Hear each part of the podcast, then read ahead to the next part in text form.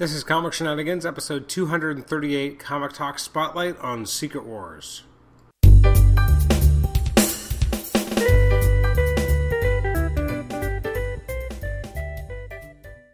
Welcome to Comic Shenanigans. This is episode 238. It's our Comic Talk Spotlight on Secret Wars. Uh, I guess technically to clarify, this is uh, the comic originally published as the Marvel Superheroes Secret Wars uh, issues 1 to 12 that we're going to be talking about. Um, which is, I mean, obviously, we're having an upcoming Secret Wars that's happening uh, from Marvel uh, this kind of spring slash summer. Uh, I guess even stretching into the fall. So it's a it's a good as good a time as any to revisit the original Marvel superhero Secret Wars, or just Secret Wars as it's more commonly called. Originally uh, written by Jim Shooter uh, way back in I believe 1985 or 84, 85. Um, so we're going to get into this in a minute, but I just realized I didn't even introduce myself. Uh, my name is Adam Chapman. I'm the host of Comic Shenanigans. Uh, every week we do two episodes. Uh, one episode is a reviews episode, looking at comics that came out the previous week, and the other can be uh, you know kind of a, on a wide varied um, range of topics. Sometimes we do comic talks, where we're just general kind of comic talk area.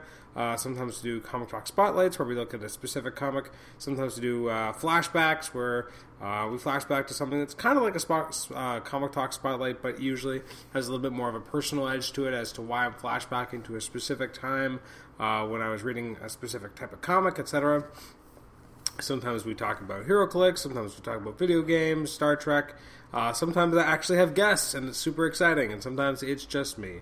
Uh, if you want to hear a lot of really good episodes with uh, me chatting with a myriad of different guests uh, throughout the uh, run of the podcast, I really do recommend you look at uh, go to our website at comicshenanigans.podbean.com, and you can get a, a good list of all the episodes where the, it if you go by categories, you can see all the guest starring episodes. So if you want an episode guest starring AJ Reese, who's a, a good big fan and good good friend of the show, you can listen to his episodes. If you want to listen to uh, episodes with um, probably one of the, the, the I would say the listeners one of their favorite guests to have on the show would be uh, Nathan Paul, or Paul Scores. You can listen to those episodes as well. I do hope to have. Um, Paul Scores and Nathan Struck on the show sometime in the near future. Our plan is to go through and do a, a big spotlight on um, the X Men Age of Apocalypse storyline from, what was it, 1995. Uh, has it, excuse me, really been 20 years? That's crazy. Um, so at some point we're planning to do that episode. It might actually end up being, you know, I, am kind of expecting it to end up being four different episodes kind of go through because there's so much material to go through and it means a lot to us because it was kind of our entry point into X crossovers and it was uh, for me I was you know 12, 13 years old. Well, I'm sorry, 13 or 14 years old when the original uh, Age of Apocalypse happened. So very impressionable reading comics, etc. Anyways, on to the topic at hand. Let's talk about Secret Wars. Um, I mean, so mean, if, if, for the uninitiated, which I can't imagine that there are, but I guess theoretically there's people who haven't read it all the time. Um, the original Secret Wars was masterminded by Jim Shooter, editor in chief of Marvel Comics at the time, and uh, essentially its big premise was let's sell toys. Uh, let's sell this toy line, so let's have a, a, kind of a comic book to go with it, uh, which will bring all these heroes and all these villains together uh, in a big mishmash and have them fight it out for 12 issues. Um, let's have it through a year. Uh, we'll have everyone kind of disappear into this, you know, battle world in one in one issue of their comic, and then the next issue they'll come back. Some of them will have changes, and they'll talk about in vague tones what happened in the year, you know, the while they were gone, even though it seemed like they were only gone a little bit. Um, but it felt like so much longer and where they really were. And uh, the idea was that you had to kind of go back and read the Secret Wars mini uh, maxi series that was coming out at the time to really understand this. Um, so it's written by Jim Shooter, artwork by Mike Zeck and Bob Layton. Um, it's I, I, mean if you if you read online and you've read commentaries on this or if you've heard podcasts about it um, it's kind of a divisive miniseries it's kind of like those who were kind of young at the time the secret wars came out uh, and kind of after that point, generally people who were you know an impressionable age when it first came out, or they read it in the intervening years, it's generally thought of relatively highly. Not well, maybe not highly, but it's thought of fondly. Whereas uh, it seems to be that the kind of fans who were not buying action figures in 1984 felt like this is more of a stunt and not as good a story. Um, and there's a lot of problems with it, but it's also it's very memorable. It's interesting too because obviously it came out what the year before, or kind of there was an overlap period when Crisis on Infinite Earths was happening as well, which from DC. So that you have these two major maxi series events, both 12 issues. One radically changing the face of their universe for everything going forward for the next you know 30 years or at least 20, but for a long time forward, Crisis, uh, Crisis on Infinite Earths reshuffled the deck and made a huge series of sweeping changes, and uh, really the DC Universe really wouldn't ever be the same. Whereas then you go to Secret Wars, and there's not a lot of changes in the same way. I mean, there are definitely changes, but there's nothing so large, so huge, so sweeping uh, that has that much of an effect on the Marvel Universe. I mean, you can kind of go through and look at certain characters and say, okay, well, this is how they were affected, this is how they were affected. But really, that's it. Um, so it's not nearly as big a deal. Uh, well, and really, it couldn't be. I mean, unless the Marvel Universe was kind of being totally reshuffled and and, um, and changed, there was no way for it to ever really go that direction. I'm not going to break this necessarily down by issue by issue. I just want to kind of talk about the general themes of Secret Wars, um, what I also what I love about kind of going back and looking at older comics, especially you know in this case it's a 30 year old comic, is also to look at the characters themselves and what they look like and seem like at this point. Like I'm I'm holding in my hands uh, the Secret Wars trade paperback that was uh, published in I guess 2005. Um, this was the the second edition. Um, that was, I guess, printed. Um, now, I don't have. This is one of the few omnibuses that I really wish I had, but don't own. Um, main, mainly the reason is I remember looking at, and I was like, the price of buying a Secret Wars 2 in omnibus format and Secret Wars 1 in omnibus format was identical. And that only really bothered me because it, that made no sense. You had the original. Um, Secret Wars Omnibus was, you know, it's going. It was at the time I think going for like 70 75 dollars. And if you looked at the page count of the original Secret Wars, um, it was something like 496 pages. You know, like not that long. I mean, for especially for omnibuses, they they seem to go at least 700 800 pages. So that's a relatively short omnibus. Um, I mean, it was collecting, I guess, some stuff that wasn't in the original. I mean, the original trade paperback uh, you know, mainly had the main Secret Wars miniseries or maxi series, sorry, which was issues one to twelve, uh, but didn't really have, you know, didn't have Thor three eighty three or She Hulk uh, from two thousand four number ten. Um, that just wasn't included. So I mean, I guess I wasn't going to pay seventy dollars to basically get two additional issues. It just didn't make any sense. Um, especially and then you look at Secret Wars 2 and that is like the Mac Daddy of Omnibuy. I think it was the first one I bought. Um, a lot of it's not even great because it is Secret Wars 2, but you know, it was 1100 pages or actually it was just a shade under 1200 pages. So it was kind of like, well, why would I pay the same price for something that's, you know, 500 pages when for almost 1200 pages I can get the exact same price. So so much more value. So it's always been a sticking point with me that I don't have that Secret Wars omnibus on my shelf. I just kind of start with Secret Wars 2. But at least I do have Secret Wars in trade paperback. Um, I, I, my hope is also that the printing is better in that omnibus because looking in this old trade, they have these um, sample pages where they pull from Amazing Spider-Man 251, which again to give you a sense of what where Amazing Spider-Man was at this point in time, and the art just doesn't look very good. And I don't really think it's because of the artists themselves. I think it's also, well, I think part of it's that the the artwork wasn't the greatest at the time in this particular sequence. It looked rushed, very rushed, but also just it, it looks like it's poorly reprinted, um, which isn't very good as well. Um, Spider-Man at the time, you know, Roger Stern was basically wrapping up his run uh, I think what his last full issue, I think it was 251 or maybe it was 250. No, I think it was 251, and then 252 and 253, I believe, were his plots, but then scripted by Tom DeFalco to give a sense of of where Spider-Man was at this point in time before he kind of disappeared. Uh, he had Spider Sense go crazy. He went to Central Park, saw this giant construct, went inside. Uh, he couldn't help himself, and then he disappeared, and that was the end. of that. Uh, he did, then appears in um, Secret Wars number one. Um, you have X Men 180, where the X Men, you know, kind of decide to uh, that they have to stop at Central Park and see this giant construct, and they go inside, and then they get transported. Um, then you have uh, in Captain America 290. Sorry, is it 292? It's even unclear. Uh, 292 and also in I guess Avengers 242 you have uh, the Avengers going to Central Park and it's interesting too that if you look here the develop or the way that the construct looks is not necessarily that consistent amongst like the three or four different titles that were involved in it. Um, or actually some more than that because even Iron Man showed up and then disappeared. You had Hulk dis- you know enter it. You had um, in the thing you had the Fantastic Four go in. And then you started off with you know issue number one of Marvel Superheroes Secret Wars, which is a nice long title, but really it's just known as Secret Wars. And um, it, it's again got a, a, really eclectic mix of characters. Uh, when you look at the hero side, um, you've got you know the Fantastic Four more or less, and I say that because at the time you didn't have Sue; she was back on Earth. So you had uh, Reed Richards, you had Thing, and you had Human Torch. Uh, for the X Men, you had uh, Punk Storm. I guess she still has powers at this point. You have uh, Cyclops. You have um, Professor Xavier. Although interestingly enough, in the first shot in in um, in Secret Wars, he's in the wheelchair, but it looks like he walks in X Men 180 into um, into the construct. So that's a little nice little inconsistency, but uh, maybe the editing could have been better.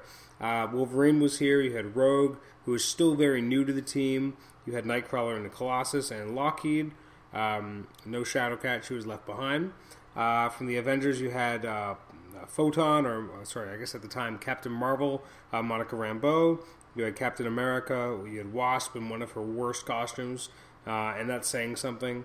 you had Thor, and then I guess you had Hawkeye and She Hulk. And then you also had um, who haven't I mentioned? You had Magneto, who kind of shows up as well, uh, and also the Hulk.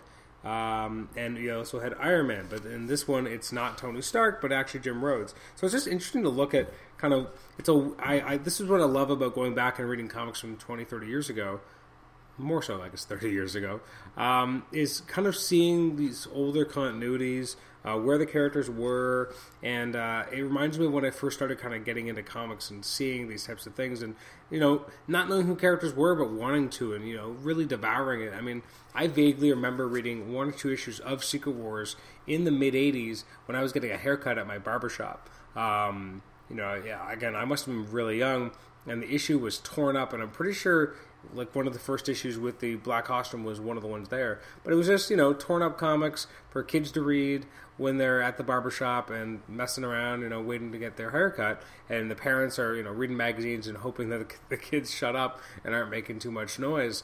Um, so I remember, you know, kind of having a shot at reading Secret Wars there. And the first issue is a lot of exposition.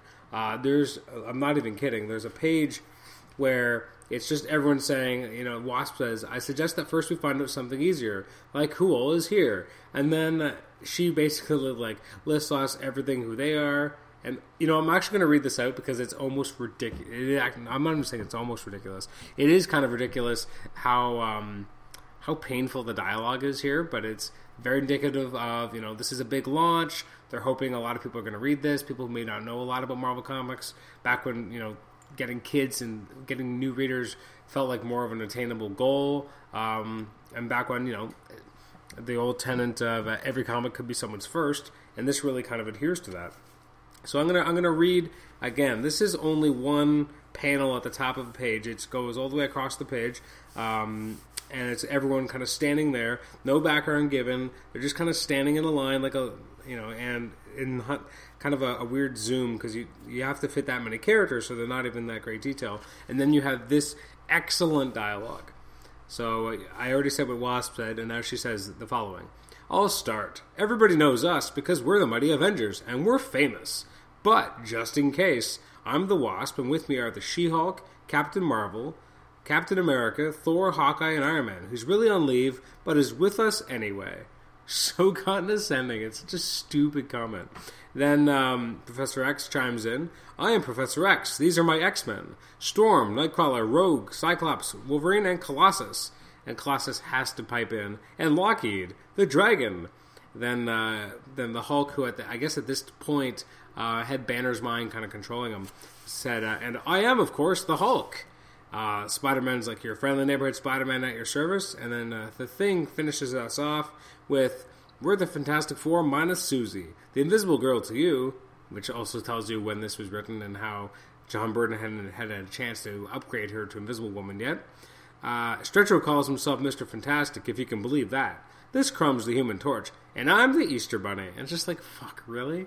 This is painful. Like, um, sometimes, um, uh, uh, someone who's been on the show before, Amber Struck, she says that she sometimes just can't bring herself to read comics that are kind of early 90s or before because of how painful like there's obviously there's often a lot of narration um, a lot of the dialogue is just explaining your powers and who you are and it's not really characterization it's just kind of info dumps to kind of bring you up to speed. And it was just the style and i mean for a lot of the stuff you can kind of go well you know that was just the style at the time it's fine uh, but then some of the stuff, like that whole dialogue stream I just read you, is painful, but also very funny uh, but also very informative at the same time. Like as much as I can make fun of it because it's kind of dumb, if I gave this to someone who's never read a Marvel comic before, they can kind of understand what's going on. It's very clear, you know, right from the first page that like all these heroes are here. What's going on?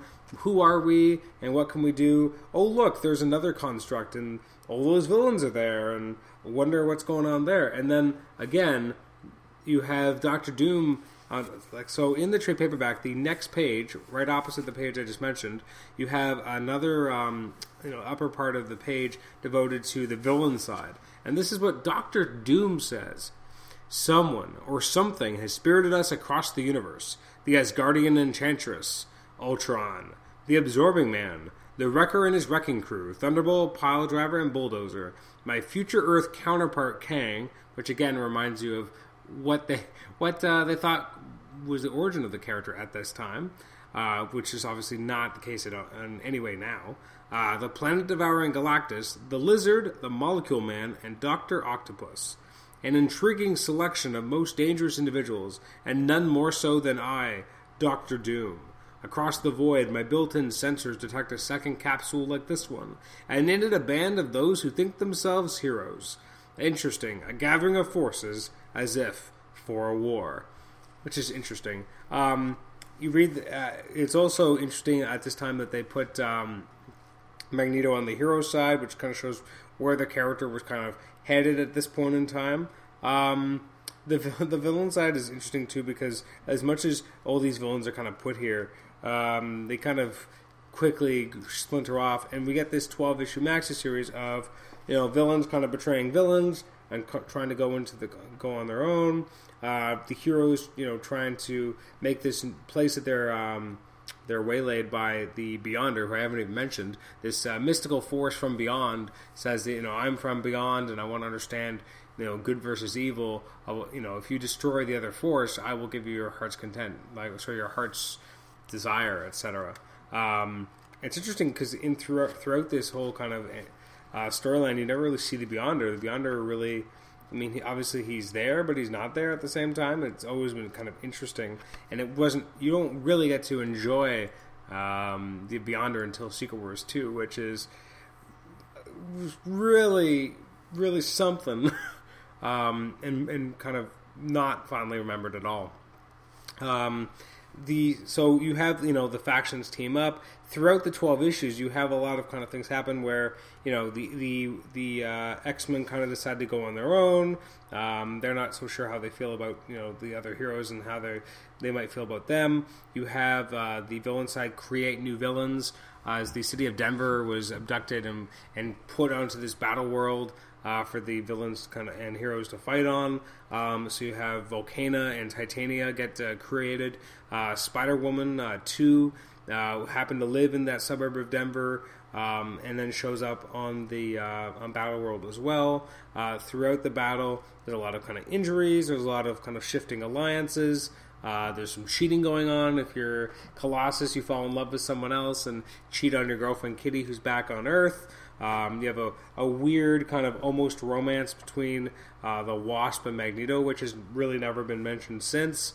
Um, you have Spider-Man going and trying to get a um, a replacement costume and from a I guess a costume machine uh, that responds to your thoughts that everyone else has been using.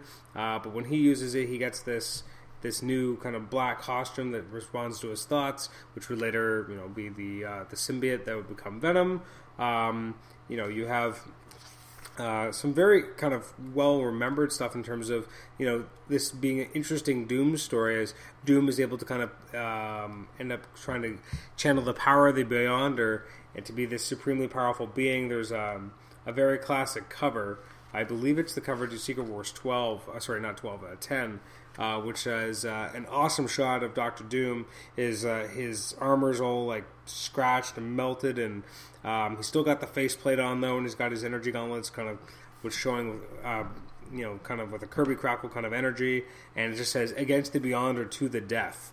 And was, I mean, these are very kind of iconic moments in HeroClix. Um, I believe in the at the end of Secret Wars 10, there's a shot of uh, a giant um, Doom in kind of a modified costume, and he's got all the Beyonder's power at this point, and uh, that was actually used as a sculpt in a for a HeroClix piece that was kind of based on that version of Doctor Doom.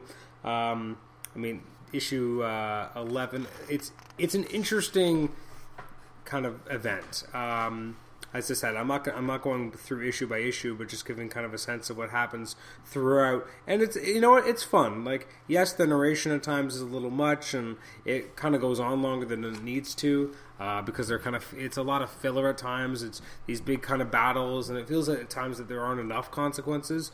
Um, as you know, it's heroes versus heroes, villains versus villains, heroes versus villains. Um, you know, at the end, uh, but there's again some very iconic moments. Um, even if you just looked at the covers, I mean, that first cover, first of all, is very classic with all the heroes kind of running forwards. It was on trading cards. Um, they did a Marvel Zombies version of it, which then uh, actually I believe I have the Marvel Zombified version of this cover on a T-shirt.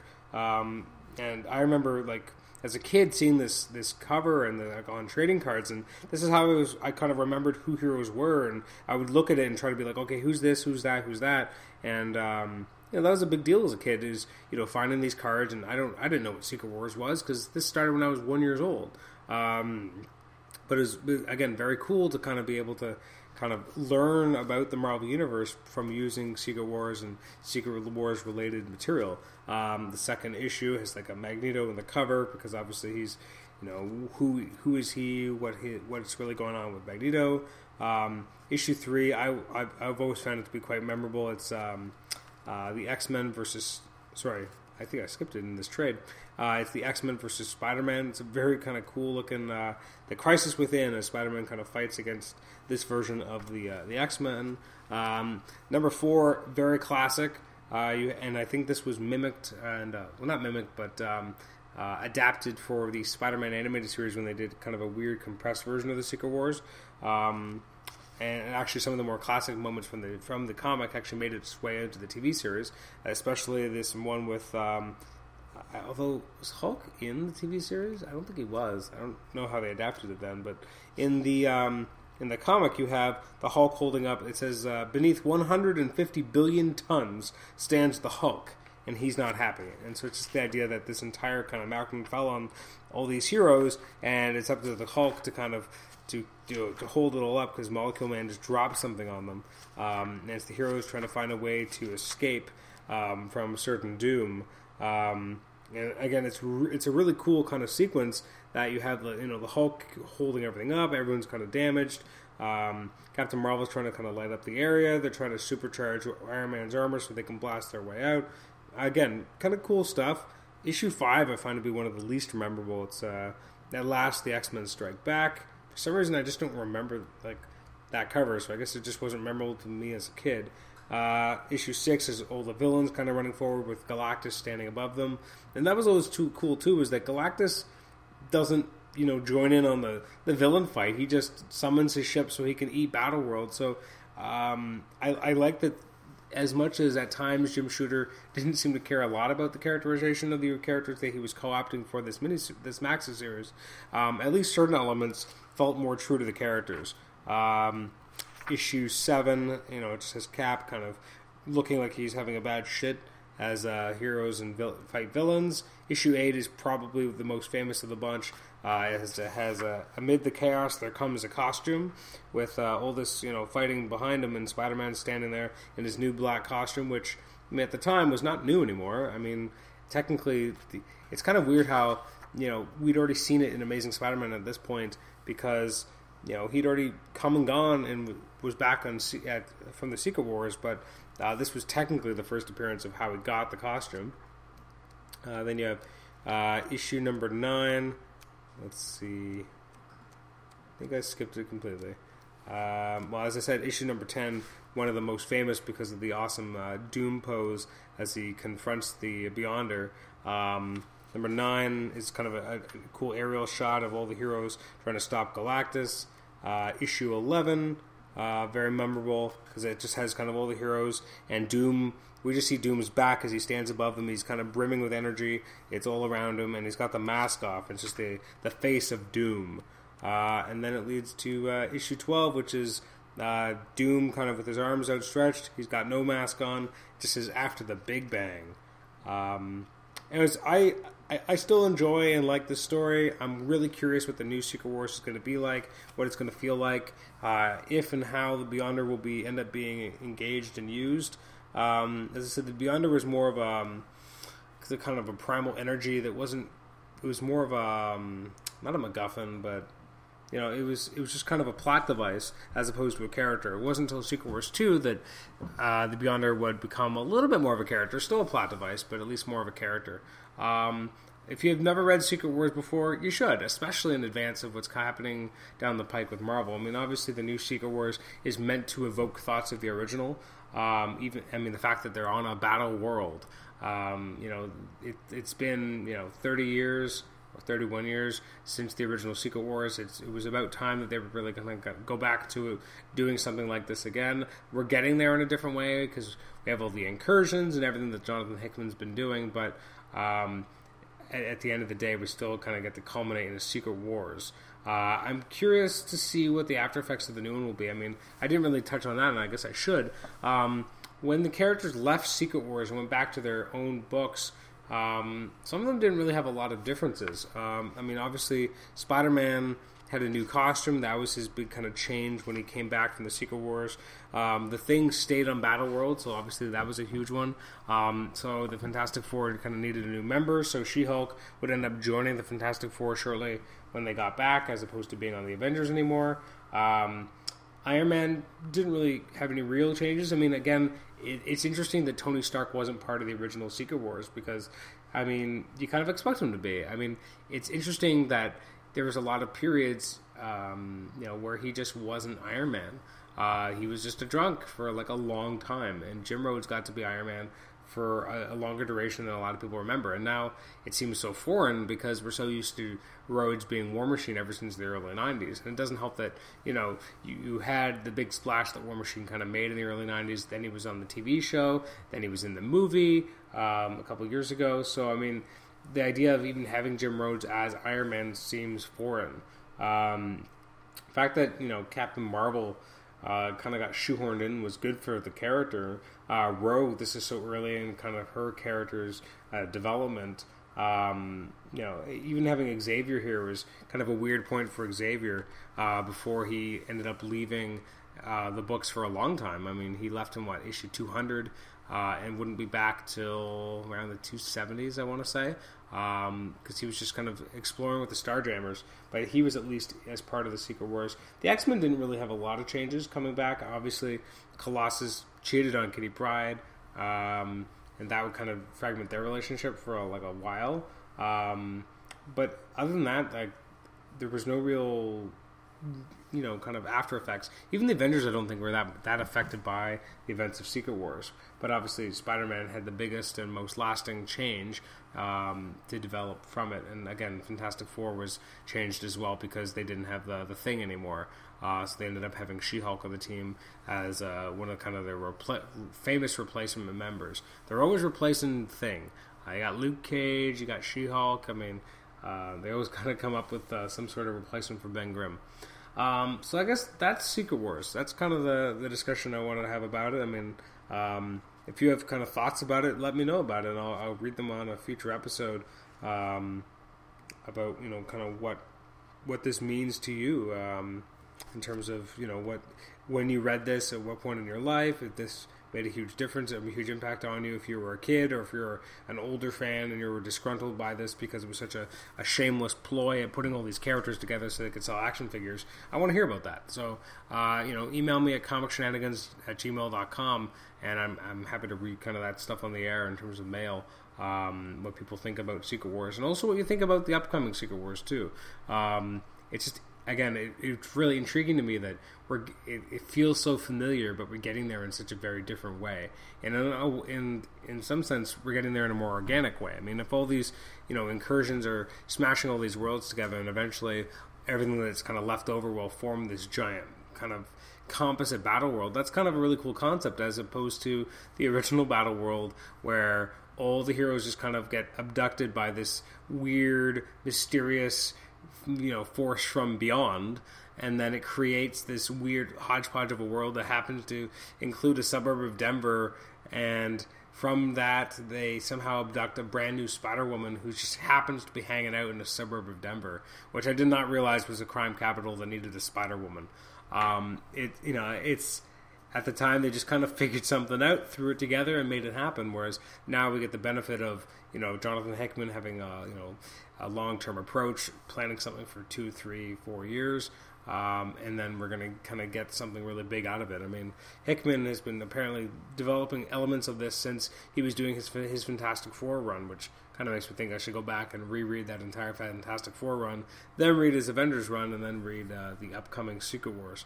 Anyways, thanks for listening to this episode. This has been episode 238 of the Comic Shenanigans podcast. I have been Adam Chapman, your host or I continue to be at least. Uh, you can email us at comicshenanigans at gmail.com, like I said before. You can check our um, our, uh, our, our archive of episodes on iTunes or at uh, comicshenanigans.podbean.com. Uh, you can rate and review us on iTunes, subscribe to us on iTunes, as well as post in our HC Rums thread as well, and like us on Facebook. Thank you very much for joining us for the episode. Uh, our next episode will be up probably in two to three days. It'll be episode 239, which will be our reviews episode looking at comics that were released on Wednesday, January the 21st. And then next week will be episode 240. Not really sure what it's going to be yet. Might be a comic talk episode. It might also be an episode talking about uh, the forthcoming uh, Justice League uh, Throne of Atlantis animated movie. So thanks for joining us, and we'll catch you next time. Bye bye.